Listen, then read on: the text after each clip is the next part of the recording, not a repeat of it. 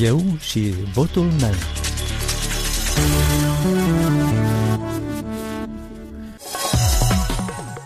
Bine v-am găsit, eu sunt Valentina Ursu și vă invit să ascultați emisiunea electorală la Radio Europa Liberă, unde puteți afla gândurile alegătorului și oferta politicianului. Europa Liberă continuă să vă prezinte actorii politici înscriși în cursa electorală. Cu numărul 4, în buletinul de vot, va figura Partidul Șor cu sloganul Noi lucrăm pentru oameni.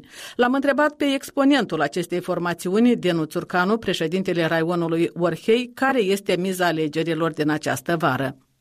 Alegerile au ca scop doar uh, urmărirea prosperării țării și dezvoltarea ei și această dezbatere electorală democratică odată la patru ani de regulă, iată noi acum un pic am mai scurtat din termeni, vine să ofere niște soluții de dezvoltare țării. Viitorul Parlament trebuie să aibă un consens larg asupra dezvoltării țării și asta, din păcate, nu se observă. Dezbaterile electorale nu decurg în această logică de idei și noi suntem gata să oferim oricând competență Parlamentului Republicii Moldova, cum într-un raion, într-un oraș, Orhei în cazul nostru, oraș, hai să spunem pe exemplu lui, în 2015, atunci când împreună cu domnul Șor am venit într-un oraș în care dacă cereai o ciorbă în limba rusă la un restaurant, ospătarul putea să-ți facă o surpriză până când ți-o aducea. Știind că anumite strune sensibile există uh, foarte puternici la Orhei. Și iată, un vorbitor de limbă rusă, evreu din naționalitate, a intrat în orașul Orhei și în două săptămâni de campanie electorală a luat 62%, după care a construit un oraș frumos, după care, iată, raionul ne l-am asumat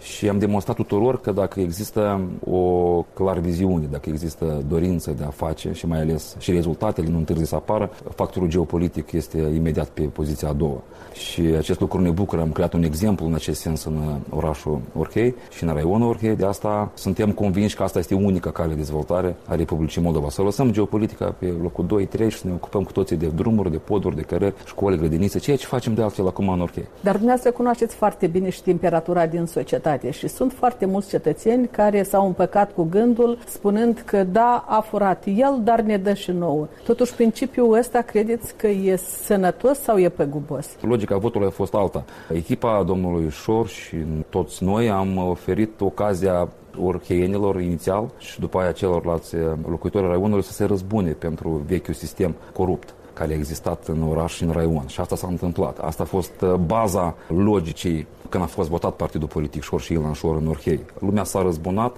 un vot masiv de protest pentru toți cei care au condus până acum și reiterez acest element important pe care trebuie să-l avem în cap atunci când definim uh, fenomenul acesta Orhei și Ilan Șor și tot ce înseamnă energia asta în jurul lui. El este vorbitor de limbă rusă, evreu din naționalitate, care a venit într-un raion, într-un oraș cu elemente aprinse naționale. Un exces de zel în anumite situații, așa cum este în general centrul Moldovei și știu foarte bine aceste sensibilități. Și atunci s-a lăsat pe locul 2-3 aceste chestiuni și el a avut o largă susținere în societate. Și aici n-a fost vorba despre logica că a furat și el ne dă și nou. A fost logica împreună cu el ne răzbunăm pentru cei care au condus uh, orașul și raionul Orhei. Ilan Șor lipsește nu a fost la ședințele în plen ale Parlamentului niciodată. Credeți că de această dată ar putea să revină acasă și în ce condiții ar reveni?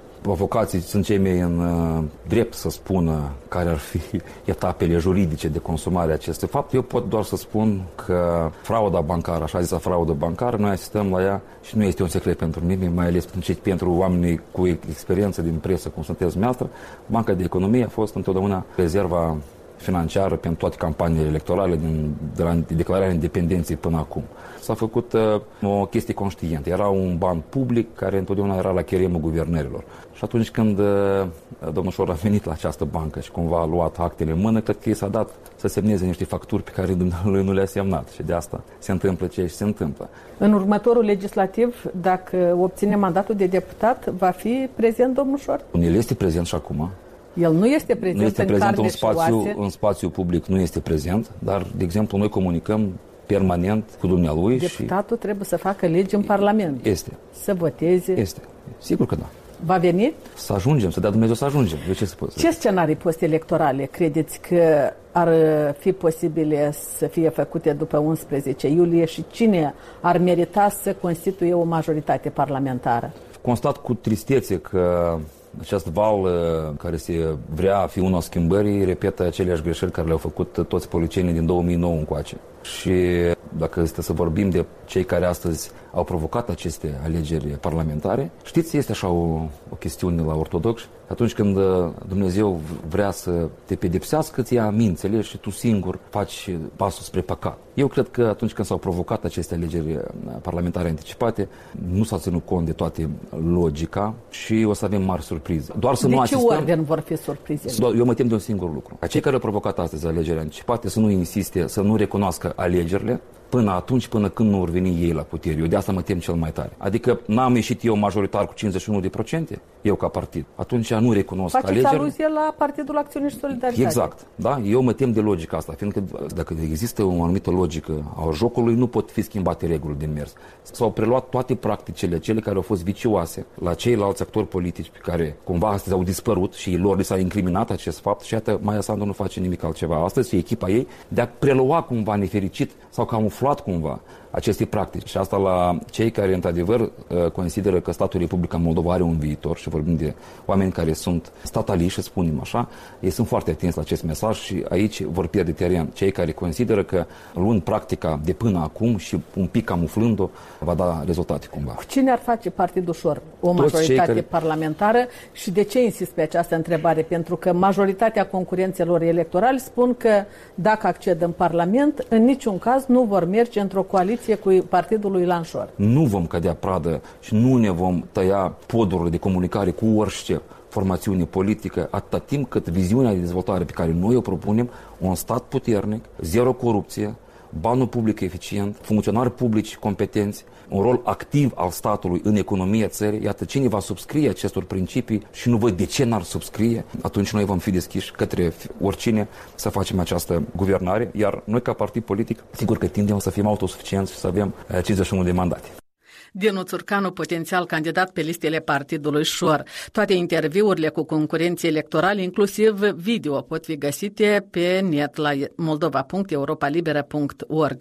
Pe Instagramul Europei Libere puteți pune întrebări pentru candidați. Sondajele arată că rămâne mare procentul persoanelor indecise, peste 20% din cetățenii cu drept de vot. Europa Liberă a căutat să afle de la trecătorii întâlniți pe străzile capitalei ce păreri au ei despre cei nehotărâți. Dacă ești cetățean țării, trebuie să-ți faci datoria. Cum să șterni, așa dormi în viață. Este vorba așa în popor. Nu încredere de acum, s-a pierdut încrederea, dar trebuie de ieșit. Familia cu tot, сигур că trebuie să ne ducem la alegerile astea. Проблема в том, что за эти годы люди очень сильно обманулись. Но очень многие люди разочаровались и в Майе Санду, и в Дадоне, и в Воронине. Я считаю, вот я лично буду голосовать за кого-то другого, только не за тех людей, которые уже много лет у власти и практически ничего не сделали, очень мало. Oamenii ar trebui să se informeze și să iasă masiv la vot cu capul și cu gândul de a schimba Moldova. Ca tare, eu mi-aflu în Moldova, eu sunt italian și mi-aflu de 10 ani de zile aici în Moldova și am văzut că majoritatea la guvernare au promis, dar poporul a rămas doar cu promisiunile, promisiunile care apropo se fac mai mult în campanie electorală și după ce termină campania electorală se uită de oamenii. Мне просто не хочется голосовать. Я работаю на телевидении, я смотрю за этими новостями. И, сказать честно, очень много споров в политике происходит, очень много разногласий.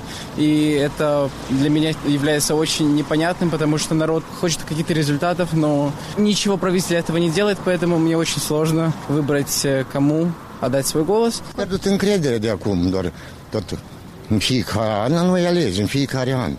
Bani pentru a ridica situația de bunătățire a poporului nu Da, pentru alegeri avem, găsesc bani. Da. Este o alegere dificilă, da. Sunt revenită din Suedia și vreau să vă zic că cetățenii de rând mai nici nu cunosc nimic despre politică, deoarece nu este atât de stringentă întrebarea politică în țară.